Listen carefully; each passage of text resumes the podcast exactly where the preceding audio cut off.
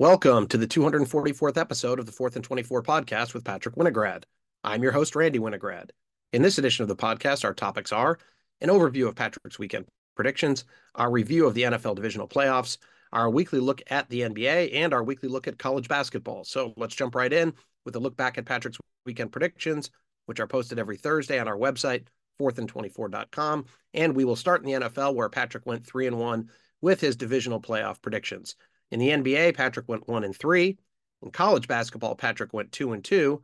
And in uh, Australian Open tennis action, in men's action, Patrick went three and one with his ATP predictions, and in women's action, Patrick went four and zero with his WTA predictions. So overall, Patrick went thirteen and seven. That brings him to a 988 and 628 overall record. That's a 61.1% winning percentage.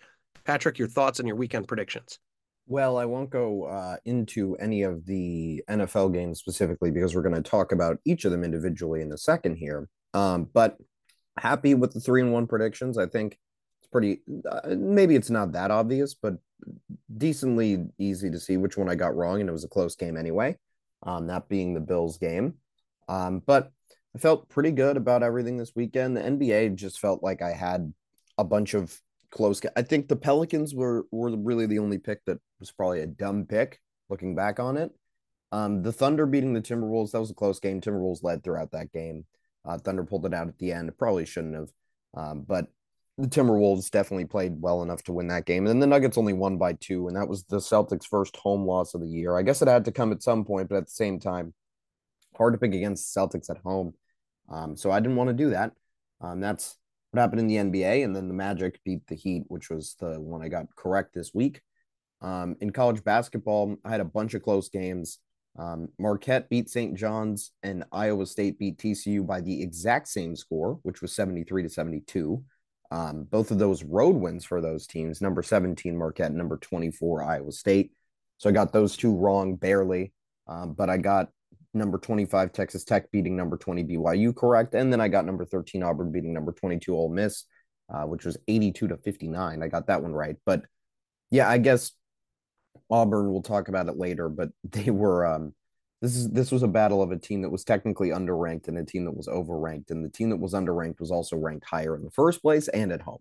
So yeah, not exactly um, the most evenly matched game. It was a little bit more lopsided than your average ranked versus ranked matchup, but I think there only there were only two or three this weekend, so I had to pick.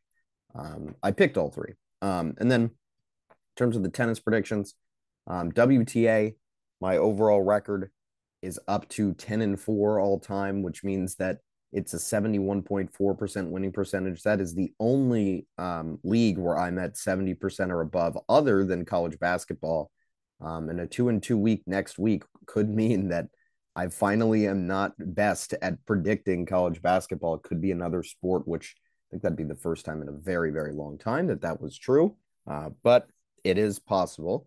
Um, but happy with those predictions. They're going 4 0. Um, I was predicting I think round of 32 matches, the third round at the at this point it's kind of old news actually only out of all the people I picked to win um Sabalenka and Coco Gauff are the only ones still alive. They're playing each other in the semifinals. Should be a great match there. Um, but the other ones, Anisimova, who I picked correctly, and Mira Andreeva, um, they're both out. So um, not that not worth talking about them that much. Um, although it is worth talking about the fact that Sabalenka won, I think, one of the quickest matches ever. She won in like 55 minutes or something like that, um, which was crazy, especially when you contrast it with matches like last night where Coco Gauff won in three hours. Um, but then in the men's game, uh, I went three and one, like I said.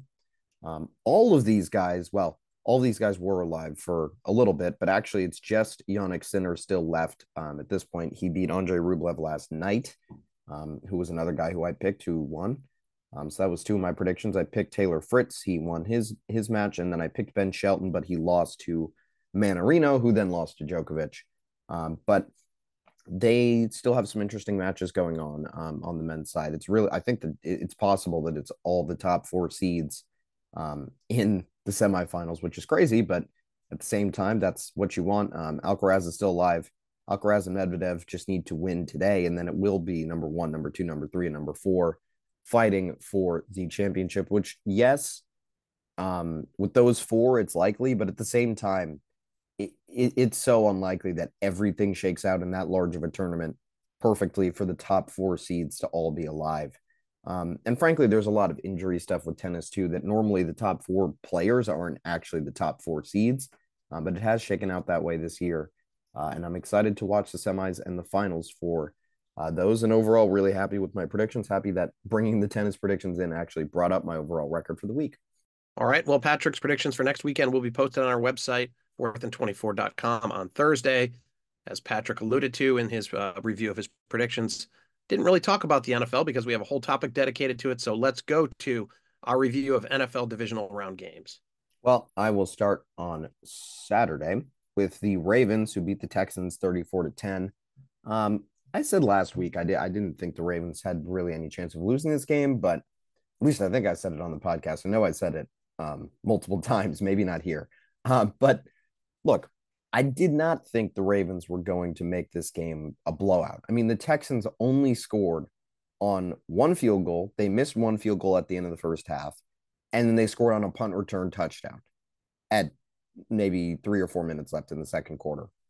That is not what I expected at all. Obviously, this game ended and it was it sorry, the half ended and it was tied, but the Ravens just completely blanked the Texans in the second half. And when you look at it, the Texans, like I said, only managed to get that field goal offensively and that missed field goal. So the Ravens defense was playing out of its mind. Um, you could say that, or you could just say that that's just the Ravens defense playing its normal and they're just that good. Um, I think either of them are probably somewhat accurate. Um, but look, the Ravens played a great game. Um, they deserve the win. Uh, they were my super. They've been my Super Bowl pick for a very long time, so I'm happy to see them continue to play so well. Um, uh, their defense is easily the best left in the playoffs. Um, no offense to the 49ers, but the Ravens defense is better. Um, and you know, if you're comparing uh, who's going to get it done winning time, I would take Lamar Jackson over Brock Purdy hundred times out of hundred. So uh, I like everything that the Ravens have better than what the Niners have. It'd be even greater if they could get Mark Andrews back, but even still, Isaiah Likely has emerged as a as a great weapon um, for the Ravens. He's kind of a wide receiver, tight end mold. He's not really one or the other. Um, he's a perfect kind of jack of all trades, uh, tight end weapon, and the Ravens are benefiting from having all those weapons. And you know, even Nelson Agholor's not dropping too many passes like he was for the Eagles in the Super Bowl that one year. Um, but look, the Ravens have they they have what it they have what you need to get it done. Um, great receivers, great line, really great defense, probably the best, like I said. Um, and arguably, you can make the argument that they have the best quarterback remaining. I think it's really hard to argue anybody over Mahomes, but you can at least say that Lamar is one of the guys who's actually won an MVP while Mahomes has been in the league. So um, he's the one guy who's left that's on Mahomes' level at least. Um, and then you have the 49ers. They beat the Packers 24 to 21. I wasn't expecting this game to take a comeback from the Niners, but they had to score 10 in the fourth quarter um, to actually take the lead in this game and and and win 24 to 21. Uh, it was close throughout. The Packers had their chances. Jordan Love threw uh, an interception across his body while they were driving at the end of the game uh, to potentially tie it up or send it to over er, to tie it up and send it to overtime or score um, another touchdown. But um, this game came down to their kicker, honestly. The Packers have no confidence in their kicker. They drafted a kicker who was not even among the top five or 10 ca- kickers in all of college football last year. Um, and of course, he obviously isn't a great NFL kicker, Anders Carlson, because if you're not top five or 10 in college, you probably shouldn't make it onto an NFL roster. Typically, only two or three guys uh, make it every year. And he should not have been one of them. I don't really know what the Packers were thinking with that one, but um, they made that decision and it came back to bite them as they missed a field goal in this game. And overall, just uh, operationally, the Packers had their chances, but they really showed um, that they were the young team and they were the one on the road in this matchup of, you know, teams that have historically played each other a lot. And frankly, recently the Niners have won that matchup a lot, honestly, against Aaron Rodgers. Um, and it looks like that's continuing with Jordan Love, although I don't know. I, I think Jordan Love will get better. Obviously, he's that was his first season really playing, and he's really starting to ascend uh, those quarterbacks quarterback lists, probably trending into the top 15 at least, if not into the top 10 somewhere. Him and CJ Stroud, both of those guys who are out of the playoffs now, are you know they're getting towards the top of those lists, um, and deservedly so. And then speaking of guys who are getting towards the top of those lists, Jared Goff is finally building himself some respect. When you look at his career accolades, he's been a winner for a long time, and it's starting to pay off as now he's kind of getting the stats to prove it in this Lions offense. Um, he beat the bucket, him and the Lions, obviously not just him, but they beat the Buccaneers 31 to 23 um, on Sunday. That was probably, I would say, I think everybody knew that would be the least close game of the week, but it actually turned out to be, I guess, I guess somewhat close. It was tied going into the fourth quarter. Um, but I think the Lions were on the doorstep of scoring again, and it never really felt like this game was as in doubt as the scoreboard would indicate because the Lions had missed all the opportunities. The Bucks had been executing pretty well. Um, they hadn't really dropped passes like they did in the Eagles game, so it felt like the Lions were the ones who had kind of left points out there. Um, you know, had gone for it and got and not gotten it a, a time or two. Um, and, and, we're just missing out on a few plays. The Amon-Ra St. Brown dropped a big third down conversion. I remember where they would have crossed over midfield and gotten a field goal range and said they had to punt because it was fourth and 15. So um, the Lions missed some opportunities early. They, they cashed them in late.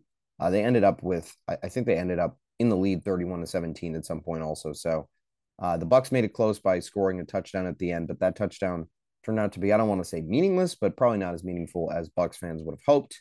Um, but the Lions escaped with a victory.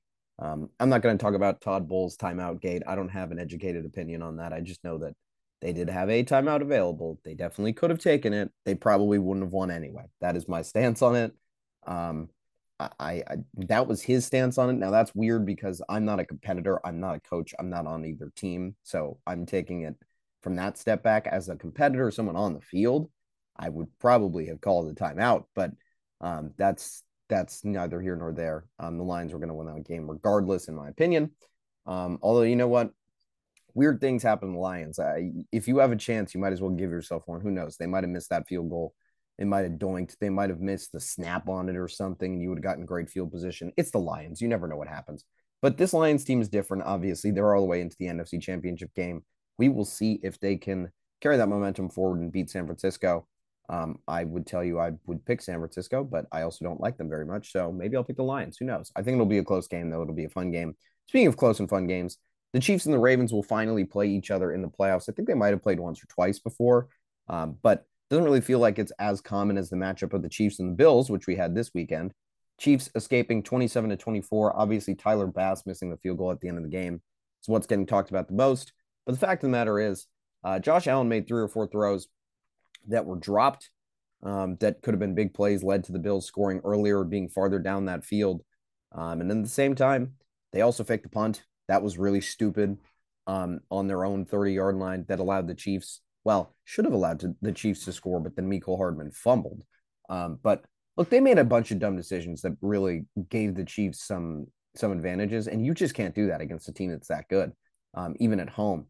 And I also think that if the Bills had made that field goal, maybe Mahomes just goes down the field and gets a field goal of his own. The Bills weren't really stopping them in the second half that well anyway. So um, I, I, really don't doubt that Mahomes would have at least gotten down the field for a field goal. And I think Harrison Butker would have made it. So um, I don't really think the Bills were necessarily going to escape with that one, although obviously you would have loved to have seen them get a chance at least to stop Mahomes with a minute and 30 seconds left or whatever it was left, rather than just see them fail to stop Pacheco as the Chiefs ran out the clock. Um, but you know, other than those drops, um, Allen had a throw where Chris Jones knocked the lineman back into him. Um, where if he if his you know if his balance of his platform wasn't um, offset, I think he probably would have thrown a touchdown a few plays before the field goal. So, uh, but the throw came out kind of it, it, it, came out short because he got hit, um, affected by that pressure. So there were a few plays, really, honestly, that changed this game. Um, a few plays that ended the Bills' season, frankly, and I think that that's pretty much always the story when these two teams play each other, um, especially the Bills losing part because that thing has that stayed constant the whole time. Um, but look, Mahomes is Mahomes. Um, after he had a rough year and the offense looked kind of out of sync, he figured out late in the year that guys he can depend on are Rashee Rice and Travis Kelce. Obviously, he knew Kelce the whole time, but Rashee Rice has emerged as a rookie as probably their best weapon that's not Kelce, despite the fact that they have so many vets. You know, they have MVS, they have Mecole Hardman, who's been with the Chiefs before. That's the guy they trust, and I think, I think that's I think that's right. I think that there's a good reason that they trust him, um, and he's had a great season. So, um, credit to the Chiefs. They figured things out, and they will be playing the Ravens on the road uh, from Holmes' second ever road game uh, to play for a chance to go to the Super Bowl. Yeah, so uh, three pretty entertaining games. Certainly, uh, more entertaining than Super Wild Card Weekend. I think the championship games are going to be uh, going to be awesome this weekend, and we will be talking about them next week. But let's move from football to basketball and start with our weekly look at the NBA. And we will begin, as always, with our most impressive teams of the past week. I will start with the Cleveland Cavaliers, who are uh, who went three zero oh in the week. Um, they're playing great basketball right now. They've claimed eight straight wins. They are now up to fourth in the East, um, and they're starting to make the standings look very similar to last year's standings. Uh, as things currently stand, it would be a potential series rematch with the Knicks um, if everything held firm uh, with what they are today. But obviously, things change over the course of the season. Um, so we'll see what happens with this team. I- am liking the way they're playing right now, though. They had some injuries early in the year that were um, kind of ruining their team.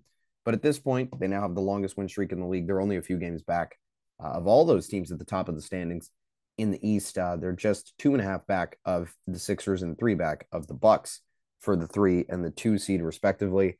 Um, don't think anybody's catching the Celtics, frankly, but um, you know these teams can try. But the Cavs definitely wouldn't mind uh, at least getting to the 76ers or the Bucks level. Although I don't really think there's that big of a difference between any of the teams that are going to be five six uh, or make make it out of the play, and um, especially looking at Indiana being in the play in currently. So in terms of the Knicks, the Heat, and the Pacers, it probably is just a matchup thing depending on what team you're talking about. So I don't really think it makes that big of a difference this year.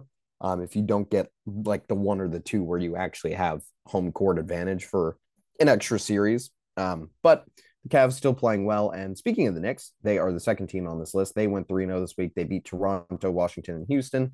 Uh, the schedule wasn't anything ridiculous, but they only played close against the Wizards. And, you know, that might have been surprising, but they did a good job of holding serve this week. That's exactly what they're supposed to do. I will say that this, the, this list today is, uh, it's out of order. It's not, it's just the four teams kind of in no particular order. Normally I do order it very well, but, um, this week was kind of they're all kind of as impressive as each other, frankly, just based on who's going on big streaks and everything like that. So I just left it um kind of in a random order. But anyway, um, the Knicks are just a few games back of the Cavs in the standings, and they're currently clear of the play-in bracket, which is a big positive.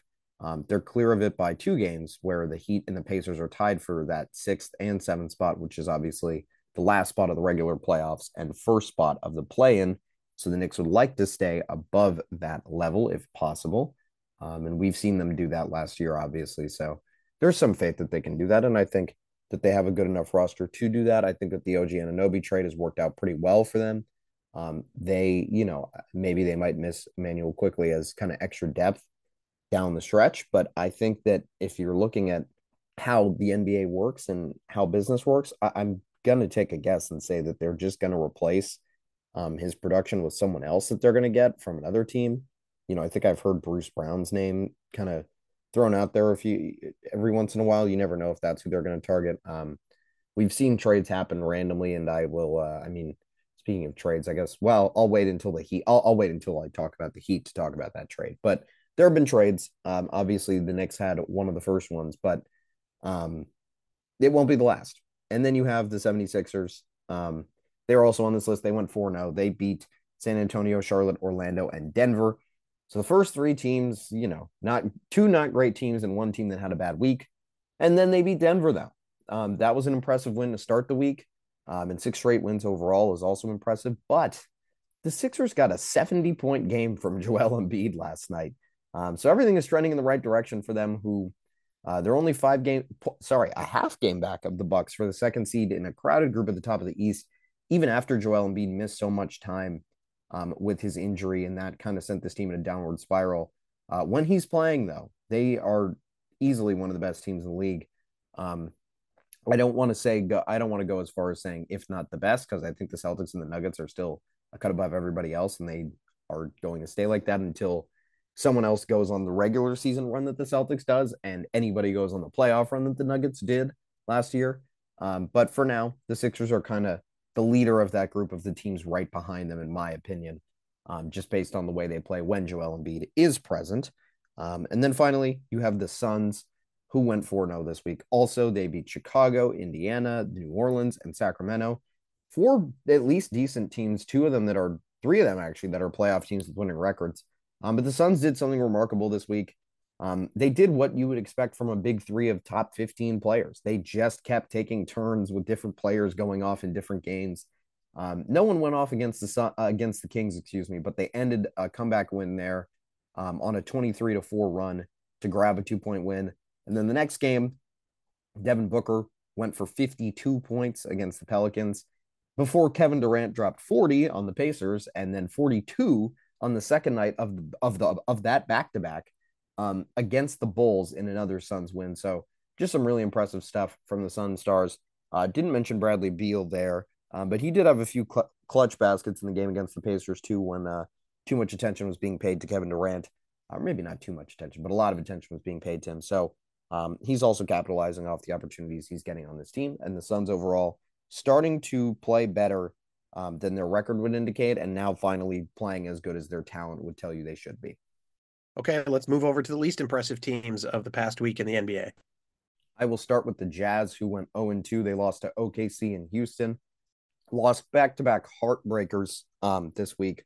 But in reality, they need to win those times, those types of games uh, to be a real playoff team. At 22 and 22 in the 10th seed, a one point loss to the 11th seeded Houston Rockets could come back to bite them before it's all said and done. So those are the types of games you need to grind out if you want to be in the playoffs as a team like that. But we'll see. I, don't think there's anything too specific, anything too crazy that's going to happen with the Jazz. But I'd say you'd like to see them play better, and I'll just leave it at that. Um, then you have the Heat. They went 0 3. They beat, sorry, they lost to Orlando, Atlanta, and Toronto. Uh, they didn't play a ridiculous schedule this week at all, but they failed to put up over 100 points in all but one of those games. Um, but as a result, they ended up 0 3 against that schedule. It wasn't even that strong. Um, they need more consistency, although they seemingly do this every year. Um, and then they get hot at the right time to make sure they still make the playoffs and make some noise no matter what seed they fall into. But um, I, I, you'd still like to see more um, from that team in the regular season. I, I feel like I always have this complaint, and they always just kind of do their thing anyway. So maybe maybe it doesn't really matter as much as I'm making it out to matter. But you know, I'd like to see more consistency. Maybe they don't really care. Um, but regardless, that's why the Heat are on here. Not very consistent overall and not consistent this week at all. Uh, but then you have the Mavericks who went 0 2 this week. They lost to Boston and the Lakers. Uh, worth noting that they had an opportunity to claim one impressive win against a Porzingis-less uh, Celtics team, but they after losing the Lakers earlier in the week, but they didn't do that. Instead, they ended the week 0 2 and are currently sitting in the eighth seed spot in the West. Um, this team is capable of winning bigger games, and I think we all know that. So to see them come out and just you know not really do that is a little bit surprise. Maybe surprising might not be the right word, but you know it, it's underwhelming. Is is what the Mavericks have been honestly. Um, I think they can be better. I just don't think they're playing their best, but that's also been kind of a theme throughout the season. They've been towards the top of the standings in the beginning at some points, but they've kind of fallen back um, obviously now sitting in the eighth seed. So not exactly the greatest. And then finally, you have the Magic, who lost to Cleveland, Philly, and Atlanta, um, and beat Miami. The only win that the Magic got this week was the was against the aforementioned Heat, um, who I should have mentioned. I forgot to mention that trade. They did trade for Terry Rozier um, this morning, traded away Kyle Lowry and a first round pick for that. We will see how that plays out. Um, but they played the Hawks close in their loss. But this team has been fading for a few weeks now. I'm starting to get worried about if they will even make the playoffs at this point. Currently, they're a play-in team. They're in the eight seed, but um, even though they're probably staying there too, I don't think they'll beat the experienced teams to make it to the actual playoffs. At the end of it all, I think they'll be a team that gets stuck in the play and doesn't make it out. Um, so, not a great forecast for the Magic overall, not playing their best right now.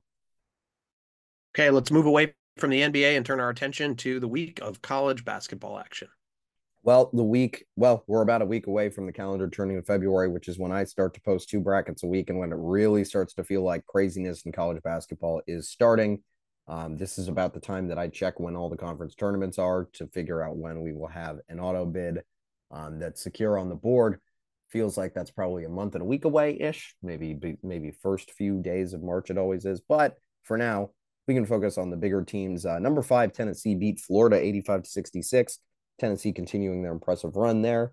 Uh, Kansas State beat number nine Baylor 68 64 in overtime, and Penn State beat number 11 Wisconsin 87 83. Uh, a pair of upsets there. Penn State, obviously, not even close to a tournament team, whereas Kansas State, that's a good resume defining win for a team that really was in need of one. Um, then you have New Mexico, who beat number 16 Utah State 99 to 86. I believe they are ranked this week after getting that upset, but Utah State only their second loss on the year. Um, so a surprising, a good win for New Mexico, not necessarily surprising, but a good win for them. Um, Cincinnati beat number 19 TCU 81 to 77 in overtime. A lot of overtime games in the Big 12, um, and Cincinnati has been no stranger to that. Um, but then number 20 BYU beat beat, beat excuse me beat number 24 Iowa State 87 to 72. Uh, that's an impressive result. Beating anybody in the Big 12 by 15 is a pretty good thing to do. Um, the only team that I think is really liable to have that happen to them a bunch is well West Virginia. Um, but or, or, excuse me, BYU did that against Iowa State this week. Really impressive result for them. Uh, then you have number one UConn who beat number 18 Creighton 62 to 48. I believe this was Donovan Clingan's return. That is very important for that UConn team. That is really the final piece of. I mean, I don't know if the number one team needed a final piece, but Obviously, he's part of the reason why they were ranked there, ranked in that area in the preseason. One of the reasons why they won the title last year. So him being back is a big impact for them. Uh, then you have number five Houston, who beat number 25 Texas Tech 77 to 54. They had kind of a rude awakening the Big 12 play last week. Um, you know, welcome to the Big 12 moment, but they handled it well this week uh, with this win. Uh, then you have number eight Kentucky, who beat Mississippi State 90 to 77. Mississippi State is a tournament team. Um, so Kentucky getting this 13 point win is a good sign. Uh, speaking of tournament teams, Ole Miss might not be one anymore. Uh, they lost to LSU this week, 89 to 80. They only had one loss, and that's why they were ranked, but metrics don't really like them. Um, I think they're like 70th in the net, so maybe not exactly close to a tournament team. Then you have USF who beat number 10 Memphis 74 to 73. That's a big surprise. Um, that's just a huge loss for Memphis, not one you expect them to take whatsoever. Just not a team um, who should be really losing to teams like that. But here we are. Um, then you have number one UConn. So um, they beat Villanova 66 to 65. Um, second good win of the week for UConn, just continuing to roll on, keep winning games when you're the number one team. There's a target on your back, and they have successfully continued to win with that target on their back. Then you have West Virginia, hmm, the team I thought that everybody could blow out. Beat number three Kansas 91 to 85. Bill Self in his lifetime is five and seven um, against West Virginia on the road. But this is not a normal West Virginia team. This is a terrible team. I mean, honestly, this team is awful.